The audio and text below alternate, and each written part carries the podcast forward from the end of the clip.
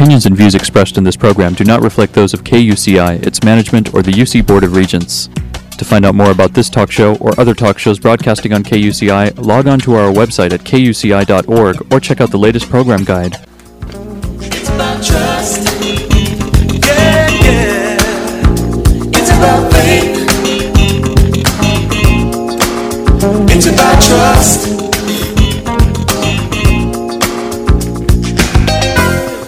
Good morning. You're listening to KUCI 88.9 FM in Irvine, California, streaming online at kuci.org and podcasting on iTunes. Welcome to Prescriptions for Healing Conflict. I'm Lloyd, the show's engineer. Your host is Mari Frank, an attorney mediator since 1985. She's the author of several books, including Negotiations, Breakthroughs, and Fighting for Love. She's a mediator for the Orange County Superior Court Civil Mediation Panel, and she privately mediates business, employment, divorce, and other civil cases in her private practice in Laguna Niguel, California.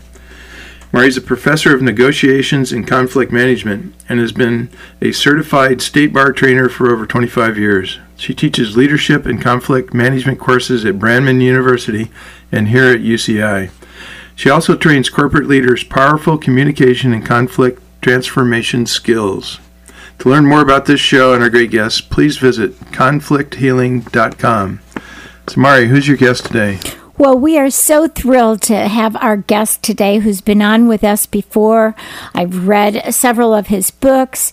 He is just a wonderful workshop leader, a great guy, and we're just thrilled to have back on with us Bill Eddy. He is an attorney, a therapist, and a mediator, and he's a certified family law specialist in San Diego, California, where he has represented clients in family court and provided divorce mediation services for the past 22 years. He is the president of the High Conflict Institute, which trains lawyers, judges, mediators, counselors, and workplace people and others in dealing with high conflict disputes in all settings, and this includes such things as the legal setting, workplace, homeowners association, and business. He's the author of several books. He's prolific, including It's All Your Fault, 12 Tips for Managing People Who Blame Others for Everything, High Conflict People in Legal Disputes, and BIFF, Quick Responses to High Conflict People. And then, of course, this new one that I've just been reading called It's All Your Fault at Work, Managing Narcissists and Other High Conflict People with Bill Eddy and his co-author, Georgie DiStefano. She's an LSLCSW. So we're just really thrilled to have you back on, Bill. Thank you so much for joining us this morning. My pleasure being on again. I'm always glad to speak with you, Mari. Terrific. So let's talk about, and we've done this a little bit before, but who are some of these high conflict people at work? Well, high conflict people generally keep the conflict going or make it bigger and bigger and involve more people. So they're the people that often catch you by surprise, and they're outraged, or they're yelling, or they storm out of the room, or they manipulate behind the scenes, they send nasty emails, etc. There's four characteristics we've identified about high conflict people. The first one is that they're preoccupied with blaming others. Everything's always somebody else's fault. Right. They use a lot of all or nothing thinking. They have a lot of unmanaged emotions. And they often engage in extreme behavior that 90% of people would never do. I know you talk about narcissists, and then, the borderlines and the paranoids and the con artists, all those in your book. So, it's really sad for these people because they really alienate people, but they drive us crazy. So how about at work? Do you think that there are more narcissists at work today? And maybe you should explain to my audience what exactly you mean by a narcissist. Well, people are hearing more and more about narcissists these days. And one thing I want to make clear is some people may have narcissistic traits and others may have a narcissistic personality disorder. And that having a disorder usually means they're dysfunctional internally or externally, so they So a lot of people that you deal with that have maybe a lot of narcissistic traits don't have a personality disorder. So it's important you don't say to them, you have a narcissistic personality disorder. Right. That always backfires. Yeah. But, well, that's kind of a blaming anyway. As you said, any kind of blaming is never going to work anyhow. Yeah. But some of the characteristics that really make it hard at work is narcissists think they're great. And so let's say you're working on a group project. The narcissist claims all the credit. And everyone else is going, wait a minute. The narcissist did about a tenth of the work of everybody else, and now they're out front claiming all the credit. Right. So that's one characteristic. Another is they like to put themselves up by putting other people down. So they're often insulting, demeaning comments, maybe even spreading rumors, doing things that put you down to put themselves up. Yeah. And it's this characteristic of I'm superior to everyone else around me. And a third characteristic is they really seem to lack empathy, that they really don't care, even if they say the words, that the people around them start feeling like this is someone who's just fine kind of walking on us to get to the next place he wants to go. Or she wants to go. It's not just men, although it's majority men. Uh-huh. So those are three common characteristics that people see in the workplace. So do you think that we're actually seeing more of this kind of behavior at the workplace than maybe in the past? Definitely. And some research actually on personality disorders, specifically the people that have it extreme enough that it's dysfunctional for them, has increased in society since about 1970, and it seems to be continuing to increase. Each younger age group coming up has a little more of this and a little more of this. So we all have some of this in our age group, but as a society, we're growing more and more self-centered, thinking we're great and ignoring what other people are doing. And having a harder and harder time having people work together, which, of course, is really important in the workplace. So, Bill, why do you think that is? Is it because young people are growing up more alienated and they're tethered to their electronics or their parents are working and no one's around? What do you think is causing this kind of stuff? I think from my view, and I've been really studying this for about 15 years, is that, and other researchers have, is there's the sense of, I think, individuality that comes with all our technology. That's part of it, but we also dote on individuals. And children growing up, parents can mistakenly tip the balance so that the kids are in charge instead of the parents. Mm. And helping, and one of the tricky things, starting about 1970, and so this is for several generations, is the self-esteem movement, which said you can do anything, be anything, have anything, you're special. And so parents told their kids that, elementary school teachers told kids that, and that was a good idea, but it's half the idea. The other half is if you work really hard, if you learn the right skills, and you're not special to the world, you're special to me, but out there you're going to be competing with 1,000 other people for the same jobs, the same girlfriends, the same boyfriends, the same awards, etc. So it's that shift towards the individual, which is part of reality today because of all our technology, but we have to hold on to the balance, and parents especially need to know that. But I think managers at work and employees at work need to realize that. We do need each other, so we do have to respect each other and try to get along. Yeah, and another thing I worry about when you're talking about this, in the younger generation and how they are tethered to their cell phone, and I can see people sitting at a dinner table together and they're texting each other instead of talking. So right. I'm just, you know, I mean, this is another thing, you know, part of getting along at work is really being able to communicate effectively. And I know you teach such wonderful skills in communication, and we have to, as mediators, we have to help people to come out and express what they need, what they want, what their proposals are. And if they're not used to talking and communicating, then when they get to the workplace, they can't even, you know, express themselves. So, I mean, do you think that's something that's causing some of this movement here? Yeah, I think it's kind of a cumulative effect.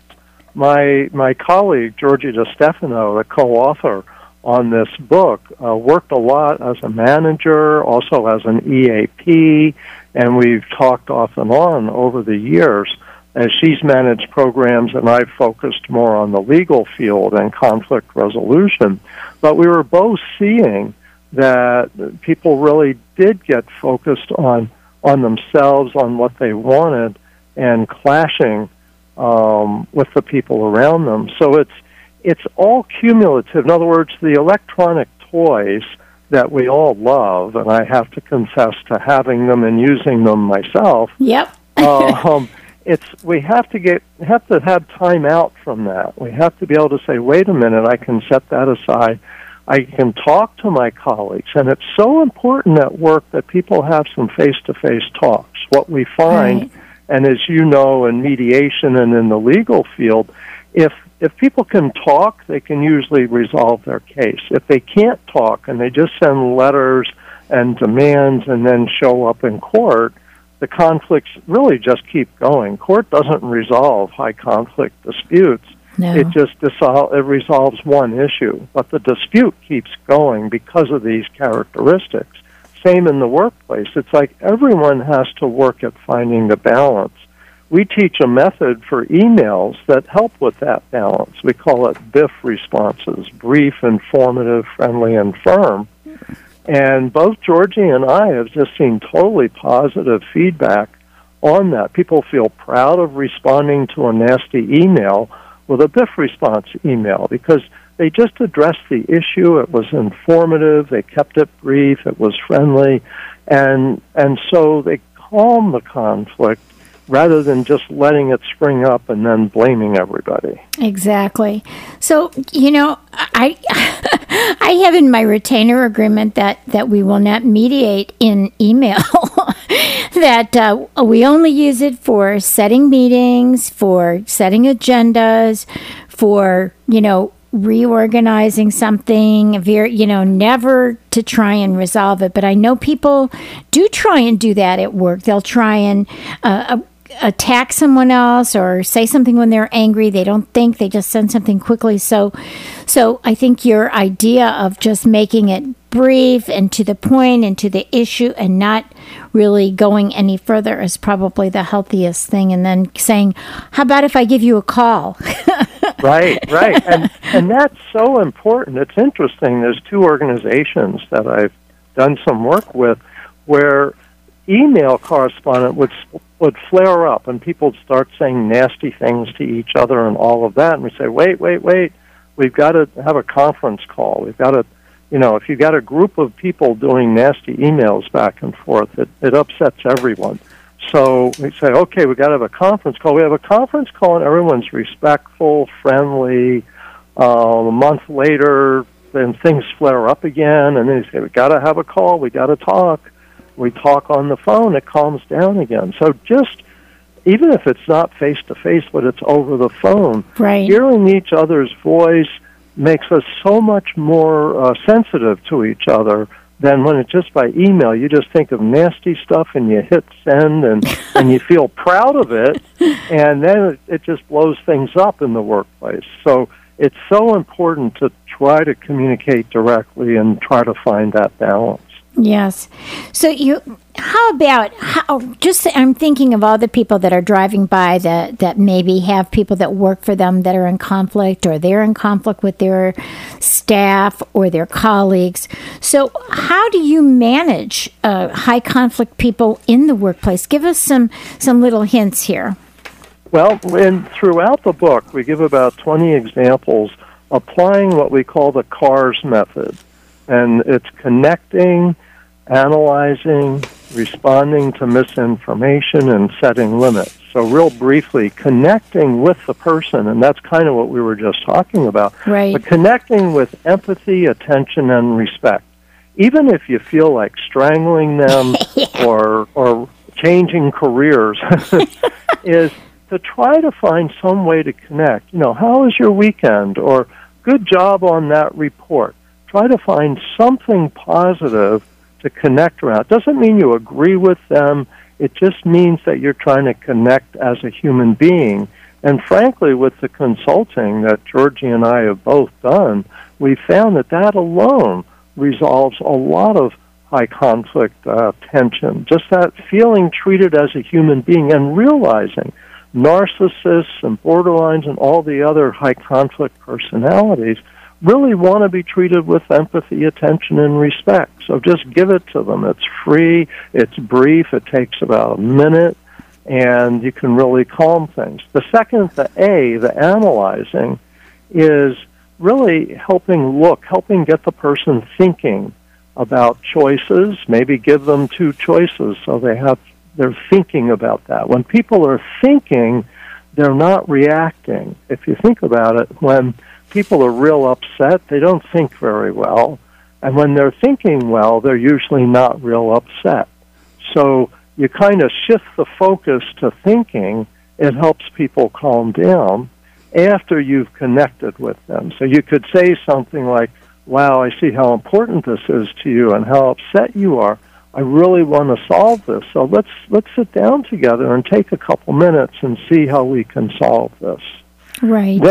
Then there's responding and setting limits. Responding to misinformation is where we do the BIFF responses. That's often in writing to an email or something. And then setting limits is so important with high conflict people because that's why they're high conflict. They don't set limits on themselves. They make a scene. They suck the energy of the work group. So people have to set limits on them. Right. So is this book really for managers or is it for everybody at the workplace? It's for everybody at the workplace because no matter what position you're in, you're going to run into some high-conflict clients or customers. You're going to run into some high-conflict coworkers. You're going to probably run into a supervisor or manager who has some of these characteristics. And that's the complaints we get the most. Georgie and I, we get the most feedback about high-conflict supervisors right. or managers, and that they make people's lives miserable underneath them, even though the people above them may not know that's happening. And sometimes the CEO of a company is a high-conflict personality and runs the company into the ground, and everybody drowns with them. We think of like Enron and companies like that.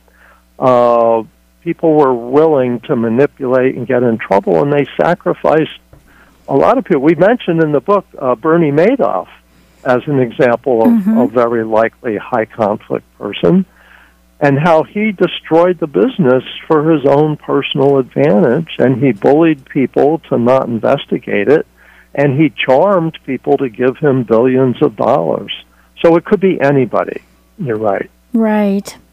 So how can you tell right away that someone, you know, will turn out to be a high conflict person if you're interviewing people for a job, for example? What are some of the telltale signs? Because, you know, they can be, like you just said, Bernie Madoff, they could be charming, but then they can also be, you know, a monster.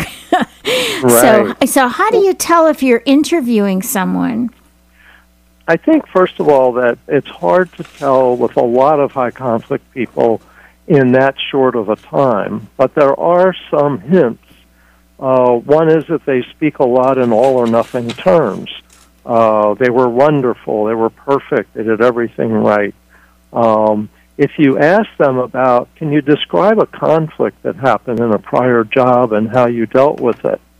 And if they speak in terms of someone was it's all their fault, so there was nothing I needed to do, that's not a good sign. And it may be that a conflict arose because of somebody else, but there's always something we can learn, always something we can try. So when someone says, I had no responsibility for solving a problem, that's concerning to me. Although it may be true that they weren't the cause of the problem, we all need to look at how to resolve it. And Georgie's really good about this. She says, because she does a lot of EAP work and works as a therapist and such, and she says, if the person can complain for more than half an hour without ever saying some part of it that they wish they had done differently, that's often a warning sign, especially if someone is just talking and saying, you know what somebody else did, and they go on and on. But in an interview, people are trying to be on their best behavior. Right, so it's more looking for those subtle hints. But ask about a conflict situation and how they dealt with it, and if they saw the other person entirely at fault, if there's anything they thought they learned or did different afterwards. And that could be revealing. That's a great question. So, okay, let's say you hired somebody, or you now find out that you come to a new company and you have somebody who's a high conflict personality, and it's really causing havoc in the workplace. How can you fire someone like that? What do you do? Well, I think, first of all, in terms of potentially firing someone, it's always good to write down and document things that happen and when they happen, so that it doesn't just seem like a personality conflict, that it's really about workplace behavior.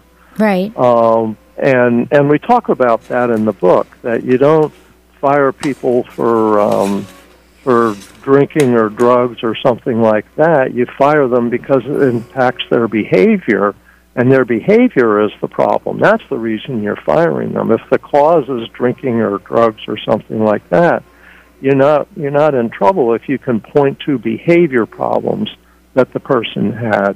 And certainly this stuff about personality, you don't want to say, well, someone had a high conflict personality. You want to talk about their behavior. And by the way, I want to mention, we did talk briefly about personality disorders, like narcissistic personality disorder, in this discussion today. And not everybody with a personality disorder is a high conflict person. They don't all focus on a target of blame. Right. And not all people who are high conflict people have a personality disorder. I'd say there's a lot of overlap. Maybe about half of people with personality disorders are high conflict, and maybe half of people who are high conflict have personality disorders. But otherwise, it's a continuum, and we explain that in the book. So, if you have someone like that, is write down the problems, but also make an effort to communicate what the behavior is you want. Right. We talk about not giving people feedback, but giving people feed forward. Yes. Don't criticize the past unless you have to, but focus on the future. Here's what I want. I want you to succeed. This is the goal. Let's talk about how we can help you get to this positive place that we're talking about. But lastly, I want to mention we're going to have another book out in March that's on... And that is on a coaching method for people in the workplace who do have a problem and can be referred to their EAP or a coach.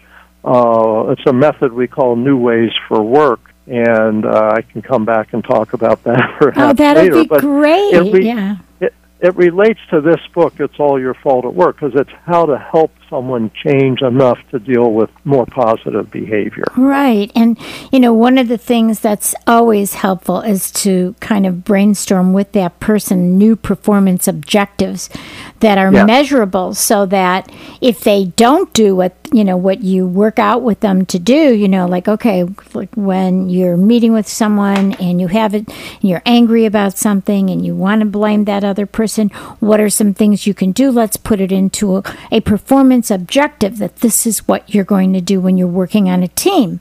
This is what you're going to do, and have these performance objectives that are measurable, because then if they don't meet them, then you didn't meet your objective. So that's, you can hopefully coach them through to get through that, and maybe really help them, especially if they don't have a disorder, but help them to actually, evolve and change and grow. Right. And the thing is, and you're absolutely right, is the future focus of that is the feed forward. Let's look forward. We don't want to focus on what's wrong, focus on moving forward. And that's a mistake a lot of managers make, is they think they have to kind of beat up the person to get their attention. And now that I got your attention, here's what I want you to do. The trouble is, by then, the person can't hear anything because they're defending themselves. And that's a big mistake with people who may be on the edge of high conflict and maybe good employees, but they just need more guidance, more structure, more objectives, as you were saying. But to focus on that as a future rather than criticizing the past. Constructive criticism turns out not really to be constructive. Right. Criticism, no one ever wants to be criticized. People are okay with saying, hey, you know, this is something that we need for you to do in the future. You know? Exactly. That's so much less offensive. So while we're still talking, I just want to say that if you just tuned in, we're talking with Bill Eddy. He is an attorney, he's a therapist, he's a brilliant writer, and he's a problem solver. And he and Georgie DiStefano wrote this wonderful book called It's Your Fault at Work. We had It's All Your Fault before. Managing Narcissists and Other High Conflict People. And it's a great book. So what about the bully at work? Okay. Should someone just quit if they have a high conflict or a bullying boss? Well, there's different kinds of bullies and different degrees of this. The reality is that quitting sometimes is the best alternative. But what we suggest is you try this approach, the CARS method that I talked about. Unless it would be dangerous, is actually try to connect with them with empathy, attention, and respect. I've had people in consulting situations who were employees saying, my supervisor, I got a new supervisor, and they're a real bully, and I kind of try to rush to my office to hide out so that they don't talk to me because it's always so bad. And I said, actually, you want to try doing the opposite. Go over to them and say, so how was your weekend? And act confident and calm. And if you act confident and calm and actually engage them in something positive, in a lot of cases, a bully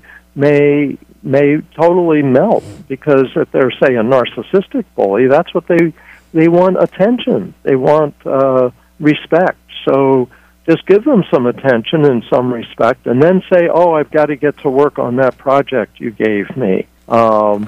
So, you know, don't make it too long, but just briefly engage. I remember one woman who was about a year from retirement said, we got a new manager and I don't want to quit, but this is what's happening. So I'm trying to hide in my office for a year.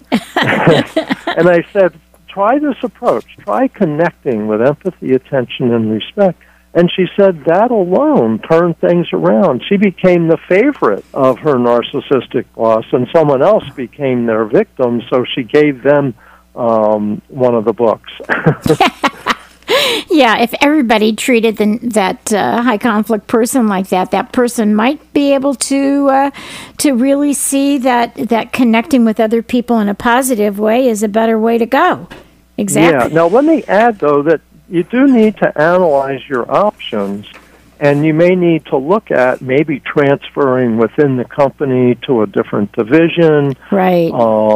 Looking outside, what are my choices? The economy's picking up a little now, so maybe there's more choices for me, those kinds of things. So analyzing your options, and you know what that does is it helps people not feel as bullied. They feel like, they don't feel victimized. Here, I have choices too. Yeah, they don't feel as victimized. Important. Yeah, that's terrific. Well, we are just out of time, Bill. You're just terrific. So, again, it's All Your Fault at Work, Managing Narcissists and Other High Conflict People by Bill Eddy and Georgie DiStefano. Why don't you just give your website, and it's time to go.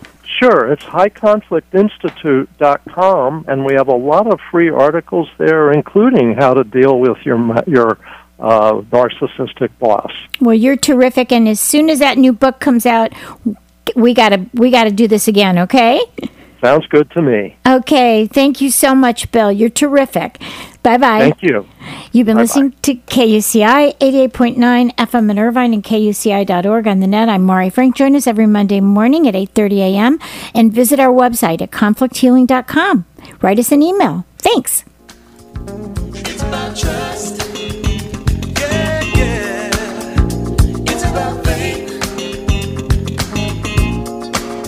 It's about trust. The opinions and views expressed in this program do not reflect those of KUCI, its management, or the UC Board of Regents.